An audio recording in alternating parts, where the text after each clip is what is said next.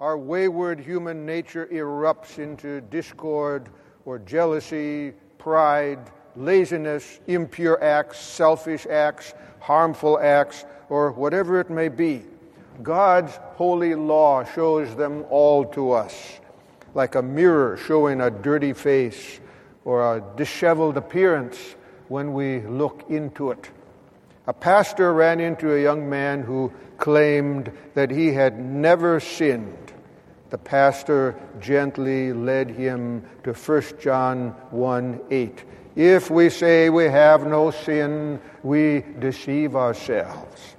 And he said then, that's the first sin on the list, and it is pride. It is pride that ignores the rest of the list of sins. Disobedience offends our holy God and brings his wrath and judgment, and the conscience suffers agony. We could never be set free from this curse by our own efforts or by the efforts of clergy or church leaders because they all have their own sins to be dealt with. In Old Testament times, the Lord provided a system of sacrifice for atonement and reconciliation for himself. Animals were destroyed in the place of sinners. But these sacrifices could never really take away sins because they were only animal blood, and the priests and the high priests who offered them were weak, sinners who themselves were in need of a sacrifice for sin. All these sacrifices were never more than foreshadowings of the great and true, real sacrifice which was to come. Only that sacrifice could bring hope and peace to the sinner's heart.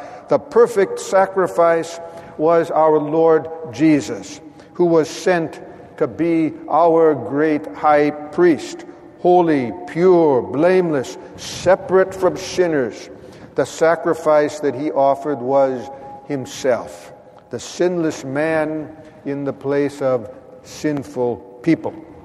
And this speaks volumes to us about the Heavenly Father's deep love for sinners, his determination that we should not perish without a sacrifice to save us, binding himself even with an oath to send his own beloved Son to be the high priest who would offer that perfect sacrifice. And the Son, in His profound love for us, was willing to do it, suffering and dying in, in the place of sinners as the sacrifice. John Newton, who wrote fine Christian hymns like Approach My Soul, the Mercy Seat, had a failing memory in his old age. But he said, there were two things that he could never forget. First, that he was a great sinner. And second, that Jesus Christ was a great Savior. That was truly amazing grace. And he wrote that hymn too. But saving grace is even more amazing. For our great high priest did not remain dead in the sacrifice, but rose again and always lives to carry out his high priestly work, not by offering yet more sacrifices, but by interceding for the transgressors on the basis of the sacrifice which he offered once for all. And the Heavenly Father is absolutely delighted to hear these pleas which on the basis of which he intercedes these pleas which are based on that sacrifice which he himself appointed to be offered for that very purpose we and this is the, the best possible good news for sinners we continue to fall into sins and even the sins of the past come back so often into our memories to haunt us and to trouble us. Dr. Arthur Graff told about a young woman who was visited by evangelism workers and seemed happy to hear their message that Christ was the Savior and the sure way to heaven. But later, she followed them down the street and began to tell them how she had trouble believing this message because she knew that she was so bad she had hated her mother and had quarreled with her on the night before she died suddenly of a heart attack. How could this awful quarrel ever be forgiven? The fact is that every distressed sinner needs to be told that there is an intercessor in heaven, a high priest who has offered a sacrifice for all their sins, every one no matter what, and is even now pleading for them for the sake of that sacrifice. He pleads that they may have pardon and pre- be preserved in grace and be enabled to live with Him and serve Him. What we have been saying is at the heart of the message of the Reformation. On this day, on the eve of the real Reformation Day, it is good to remember that Jesus is the great high priest who offered himself and intercedes for us on the basis of that sacrifice made once for all. It may come as a jolt to many people to hear that in the small Smalcald Articles, Martin Luther said that the practice of the sacrifice of the Mass has to be the greatest and most terrible abomination. This is the claim that the priest and the church with him co offer the atoning sacrifice with Christ. This is a, an unwholesome reliance upon one's own works and upon the action of sacrifice.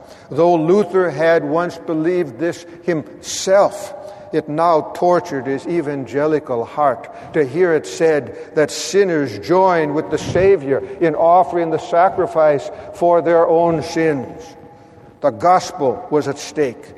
And Luther said, God will accept no other mediation and no other mediator than his own Son, whom the Father sent into the world, and whom he caused to shed his blood for the sole purpose that he might thereby obtain for us the treasure of faith for that reason, we know and have no other sacrifice than that which he made on the cross, on which he died once for all, as the epistle to the Hebrews says, and thereby put away the sins of all men and also made us holy for eternity.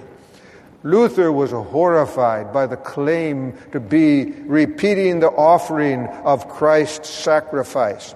And he said, The priest offers up once again the Lord Christ, who offered himself only once, just as he died only once and cannot die again or be offered up again.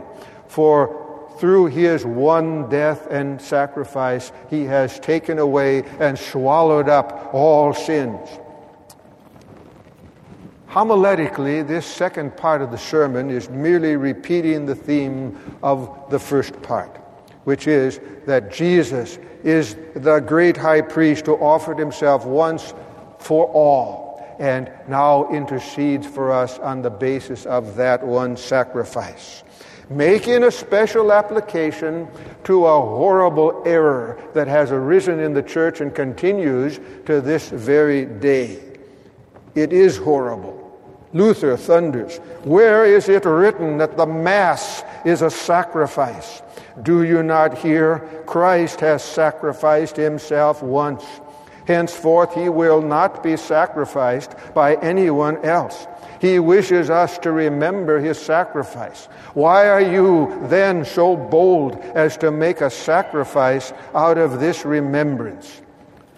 We should continue in the conviction of the Reformation not in order to glory in having a superior argument and refutation. That's a terrible temptation uh, that comes in defending the truth.